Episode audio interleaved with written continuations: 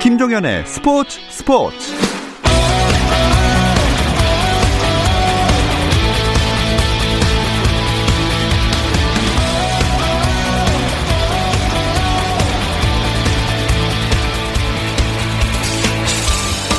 스포츠가 있는 저녁 어떠신가요? 아나운서 김종현입니다. 오늘 하루 스포츠계를 돌아보는 스포츠 타임라인으로 김종현의 스포츠 스포츠 출발합니다.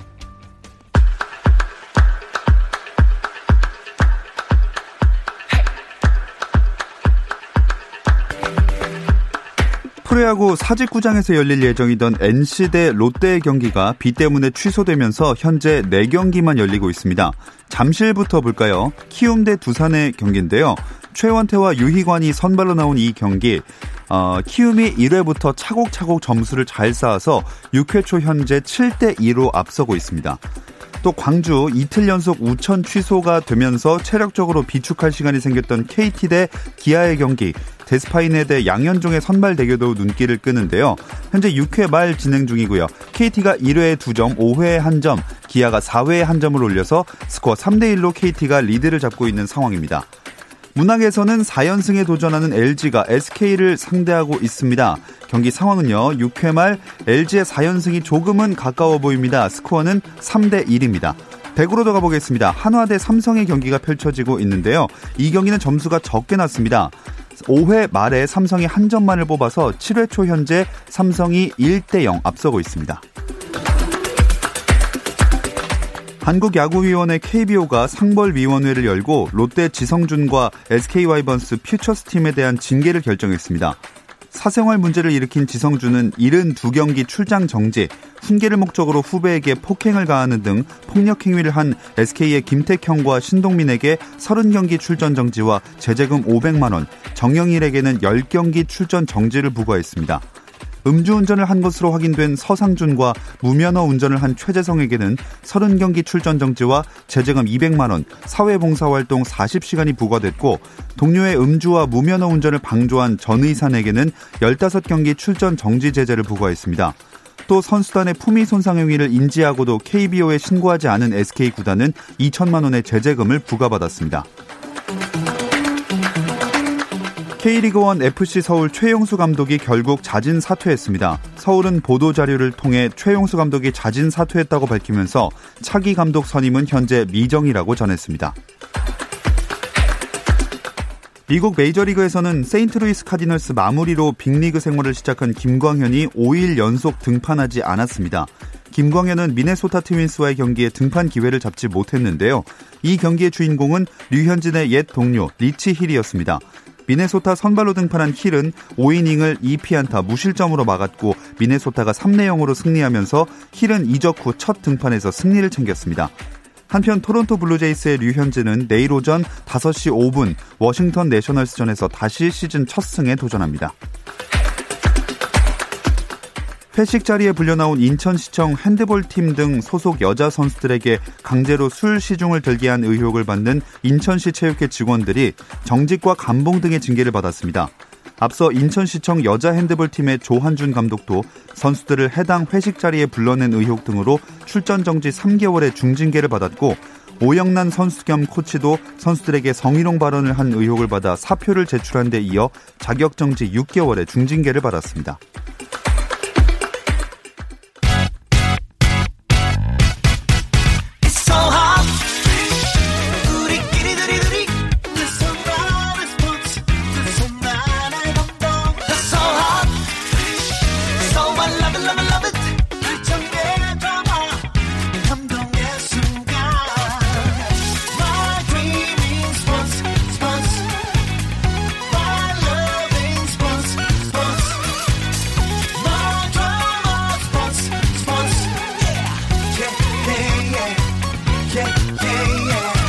김종현의 스포츠 스포츠.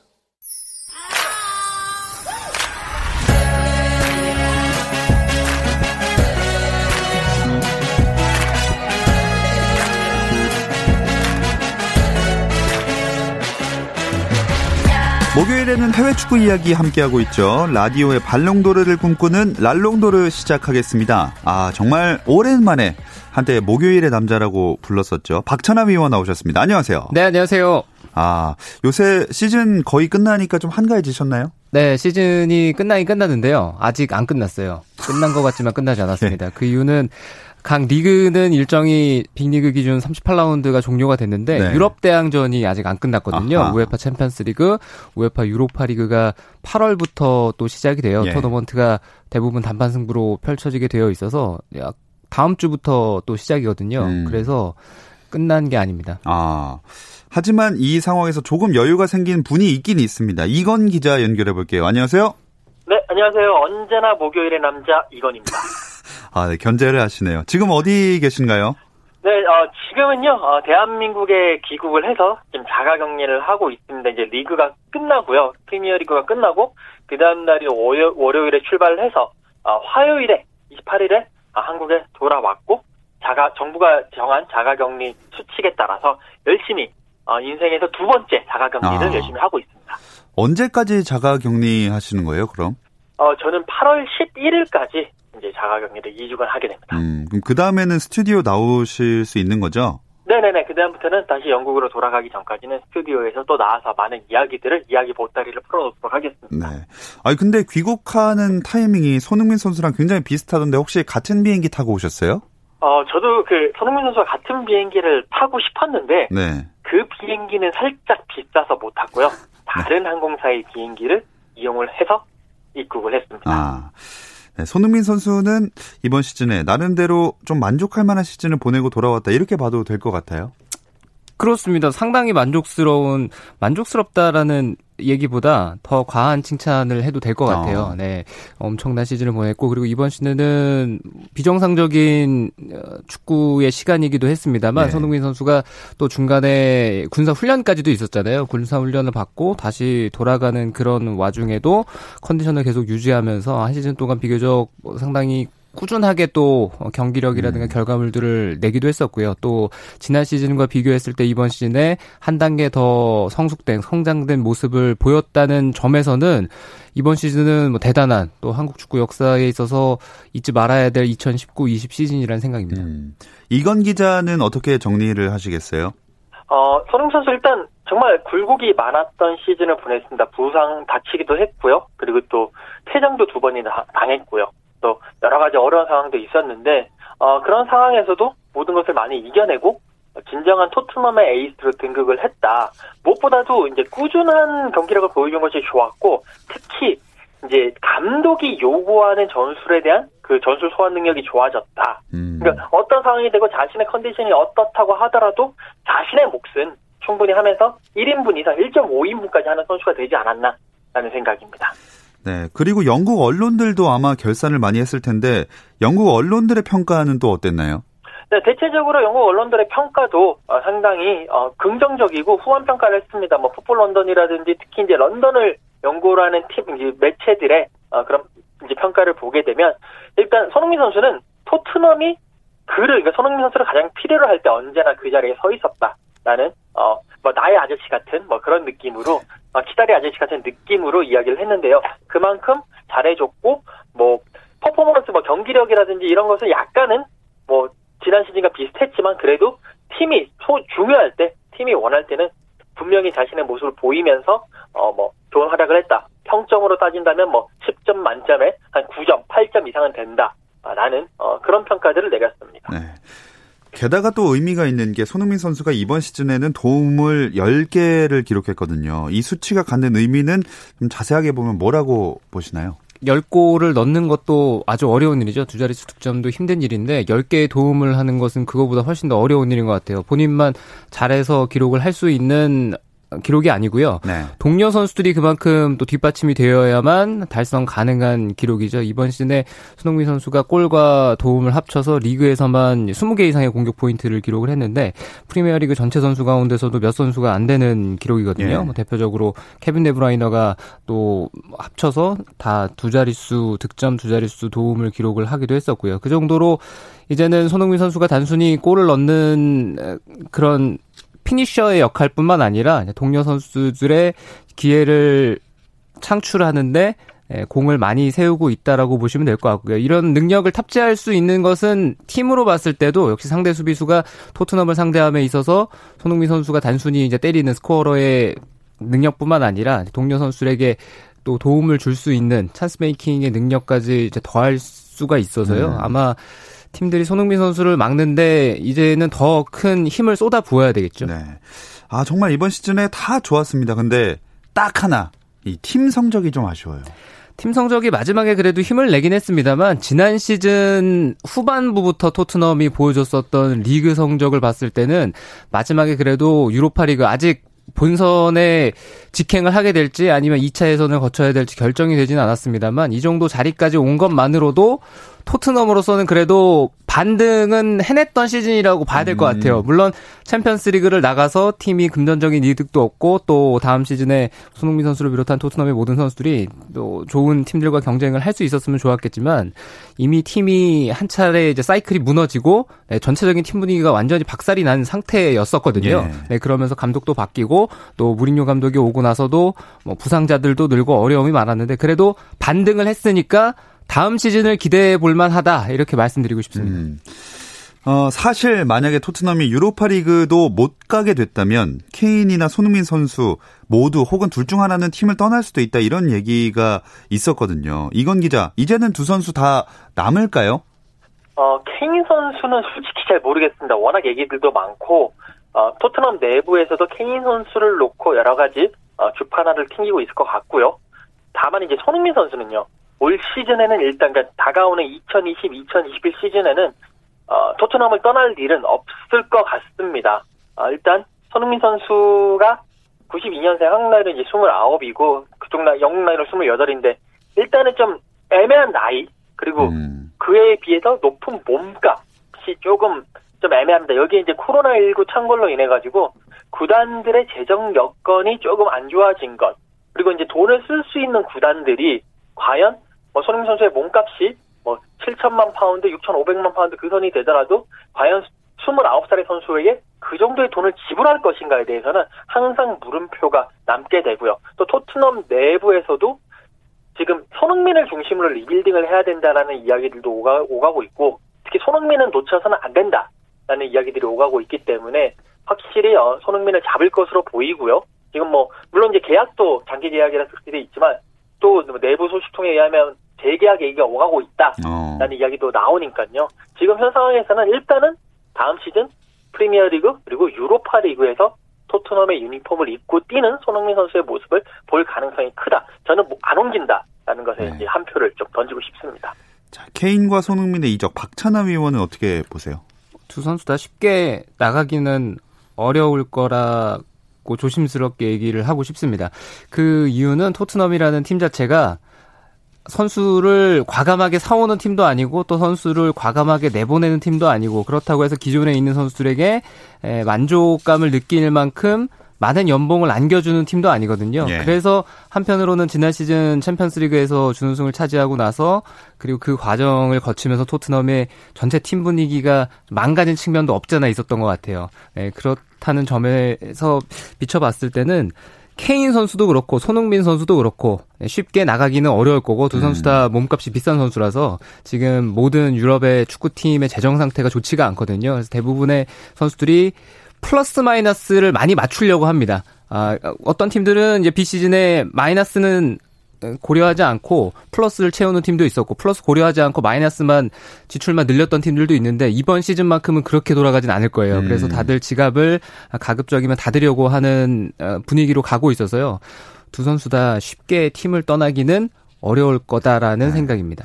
두 분 다 아마 손흥민 선수는 다음 시즌 토트넘에서 뛸 가능성이 높다라고 정리를 해 주셨습니다.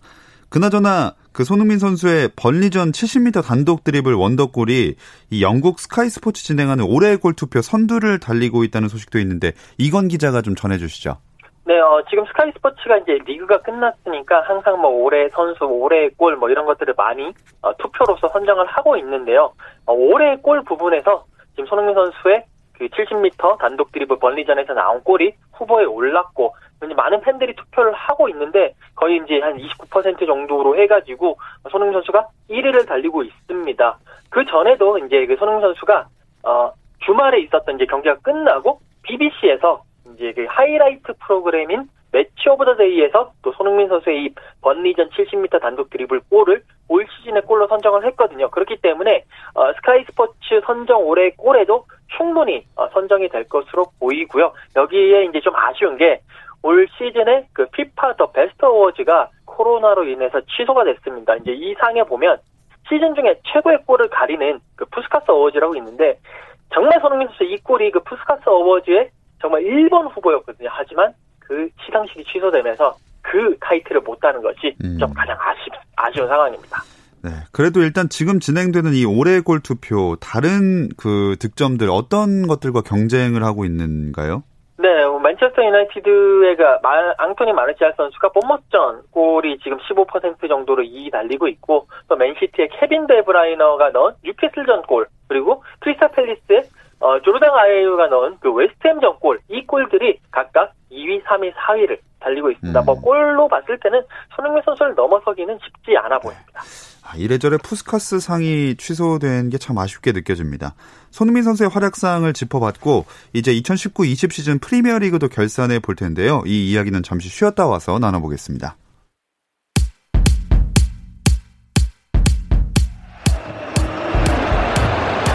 options.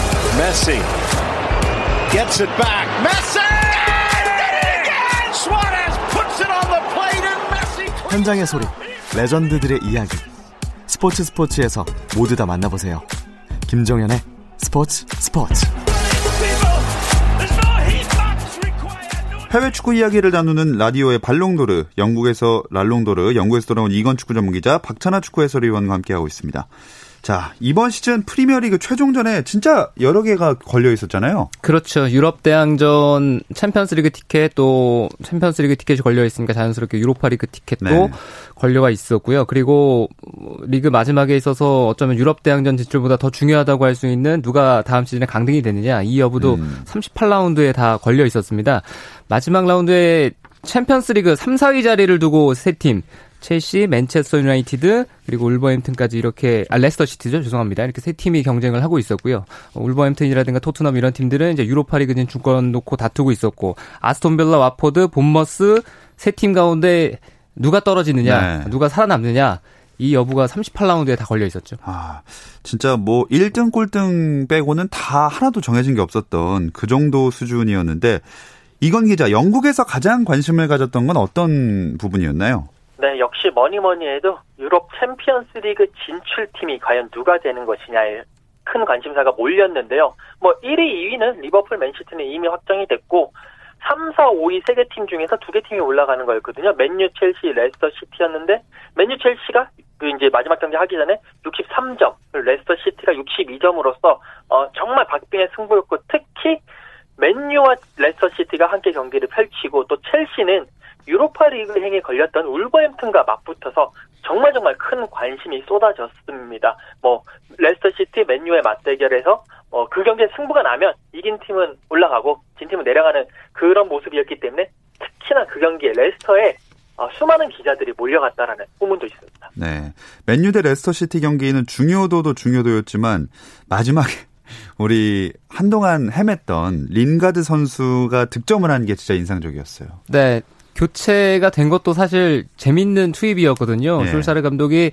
교체 카드를 또 적극적으로 활용하는 편이 아니었어요. 리그가 재개되고 나서. 그래서 링가드 선수가 투입이 됐을 때 메이슨 그린우드 선수와 교체가 돼서 투입이 됐거든요. 예. 상황은 어느 정도 정리가 되고 있었고 맨체스터 유나이티드도 그 경기에서 또 공격력을 가하면서 추가골을 노리기보다는 그 앞서고 있는 1대0으로 앞서고 있는 상황을 어느 정도 마무리 지으려는 수순이었습니다. 그런데 링가드 선수를 투입한 것도 솔샤르 감독의 어떻게 보면 의외의 선택 가운데 하나였는데 또 거기서 골이 나왔어요. 네. 네. 하필이면 슈마이켈 골키퍼의 또 결정력이 실책이 더해져서 링가드 선수의 골로 그 경기가 마무리가 됐죠. 음. 이번 시즌 첫 골이었고 또 링가드 선수가 계속 러시아 월드컵 지나고 나서 본인의 컨디션 활약상 그런 것들도 문제가 됐었지만 경기에 임하는 태도, 네. 자세 네. 이런 것들로 많은 지탄을 받았었거든요. 그러니까 과연 마지막 경기에 골을 터트렸으니까 이제 유로파리그에 중용될 가능성이 생겼습니다.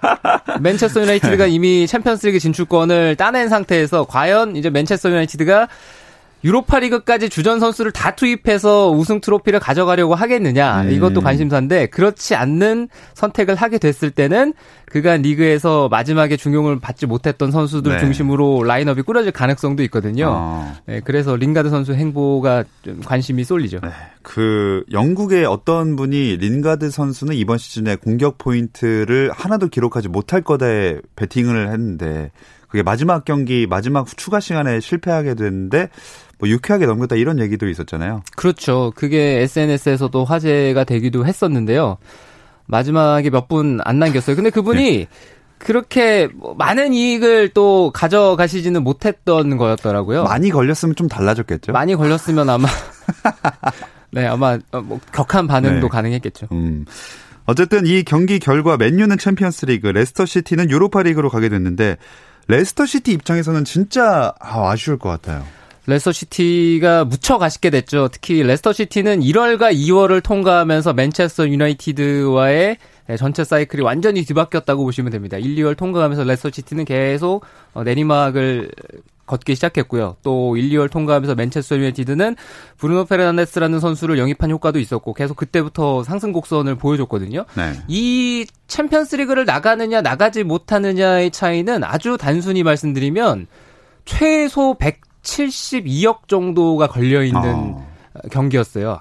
최소. 아, 한 경기에. 최소. 최소. 현지 언론에서는 TV 중계권이라든가 또 관중 수입 이런 것들을 따졌을 때 최소 4,500만 파운드다라고 보도했던 언론도 있었거든요. 예. 제가 172억 정도로 잡은 거는 아주 순수하게 유로파리그 조별리그를 나갔을 때 기본 상금 음. 그리고 챔피언스리그 조별리그를 나갔을 때 기본 상금을 비교했을 때 그것만 172억이에요. 그것만. 그것만. 네. 그런데 최소 챔피언스리그를 치르면 6경기를 하잖아요. 그렇죠. 그 여섯 경기의 수익, 예, 중계권 수익도 있을 거고 또 뭐 홈앤어웨이 하더라도 뭐 절반의 어떤 홈 경기 관중 입장 수익도 있을 거고 그리고 나서 승리하게 되면은 또 수당 차이도 크거든요. 예. 챔피언스리그 유로파리그는 그 차이가 커서 4,500만 파운드 정도가 실질적으로 그 이상이 걸려 있었다고 보시면 돼요. 그래서 직접적으로 구단이 가져가는 수익뿐만 아니라 이제 선수를 보강함에 있어서 야 우리 팀 챔피언스리그 나가는데 너 와서 여기서 한번 해보지 않을래와 유로파리그 나가니까 해보지 않을래를 가지고 이제 선수를 영입하는 데 있어서 그 퀄리티의 차이도 커지거든요. 네. 그런 면에서는 레스터 시티가 좋은 활약을 하다가 마지막이 아쉽게 됐죠. 맞아요. 정말 레스터 시티는 잘 나가다가 이렇게 떨어져서 아쉬움이 남겠지만 그래도 1위부터 6위까지 순위를 한번 쭉 봤을 때 어, 프리미어리그의 빅6 체제가 강팀 6팀 체제가 깨진 게 좀 인상적으로 다가오거든요. 네, 어, 뭐 어느 정도 이제 균열이 많이 생겼는데요. 일단 1위부터 6위까지 순위를 보면 뭐 1위는 리버풀 압도적이었죠. 2위 맨시티. 그래도 여기도 어느 정도 압도적이었어요. 그다음에 이제 맨유 3위, 첼시 4위. 여기까지가 챔피언스 리그로 올라가고 레스터가 5위, 토트넘이 6위 이렇게 됐습니다. 그리고 이제 그 밑에 있는 팀들이 7위가 울버햄튼이고 8위가 아스널이고 9위가 셰필드인데 이것을 보고 있으면 일단은 런던 쪽에 많이 집중됐던 요 최근에 뭐 토트넘이라든지 아스널이나 첼시라든지 이런 팀들의 힘이 많이 실렸는데 이런 쪽의 그런 분위기가 아, 상당히 좀 떨어졌다. 그러면서 영국 전체적으로 이렇게 많은 전력이 많이 평준화가 되고 있다 라는 걸 보- 보실 수가 있고 특히 이제 이게 코로나로 인한 어, 리그 중단이 아니었으면 정말 레스터 시티와 울버햄튼이 어, 유럽 챔피언스 리그에 갈 수 있었을 수도 있는 상황이었거든요. 예. 그리고 또 승격팀인 셰필드도 유로파 리그에 갈 수 있는 상황이었기 때문에 그만큼 평준화가 됐고 이것은 어디냐 뭐냐 결국에 프리미어 리그의 중계권이 올라가면서 선수들이 받는 그러니까 팀이 받는 수익이 많아지다 보니까 이제는 선수들도 좋은 선수 사올 수 있고 그 선수들도 빅4, 빅6 팀이 아니라 약간 중위권 팀에서 자기가 활약하면 더 좋은 팀으로 갈 수 있다라는 어, 그런 어, 모티베이션이라고 하죠. 그런 동기 요인이 많아져가지고 많이 프리미어 리그로 유입이 되고 있다라고 보시면 되겠습니다. 아마도 다음 시즌은 그 팬들 입장에선 진짜 더 재밌어질 것 같아요. 네, 어, 특히 상위권 경쟁이 정말 치열해질 것 같은데요. 일단 기본적으로 유럽 대항전에 나가는 팀들은 어, 일정이 상당히 빡빡하기 때문에 그만큼 리그에 집중한 시간이 조금 줄어들고요. 그런 어, 구멍을 또 밑에 있었던 팀들, 뭐 특히 못 나가는 팀들, 아스널이라든지 뭐 셰필드라든지 이런 팀들이 많이 노릴 것 같고 여기에 2부 리그에서 이제 그 팀이 옵니다. 14년 만에 돌아오는 리즈 유나이티드가 음. 드디어 프리미어리그 오는데 여기는 일단 감독이 비엘사 감독이 있거든요. 그렇기 때문에 이 감독을 데리고 어떤 퍼포먼스를 보이고 어떤 돌풍을 보일지 정말 리즈 유나이티드에 대한 그 관심도 정말 커지는 그런 상황입니다. 네, 프리미어리그 이야기를 쭉 해봤는데요. 일단 지금 현재 남아 있는 게 이제 이탈리아 리그도 한 경기 남았지만 챔피언스 리그와 유로파 리그가 될 겁니다.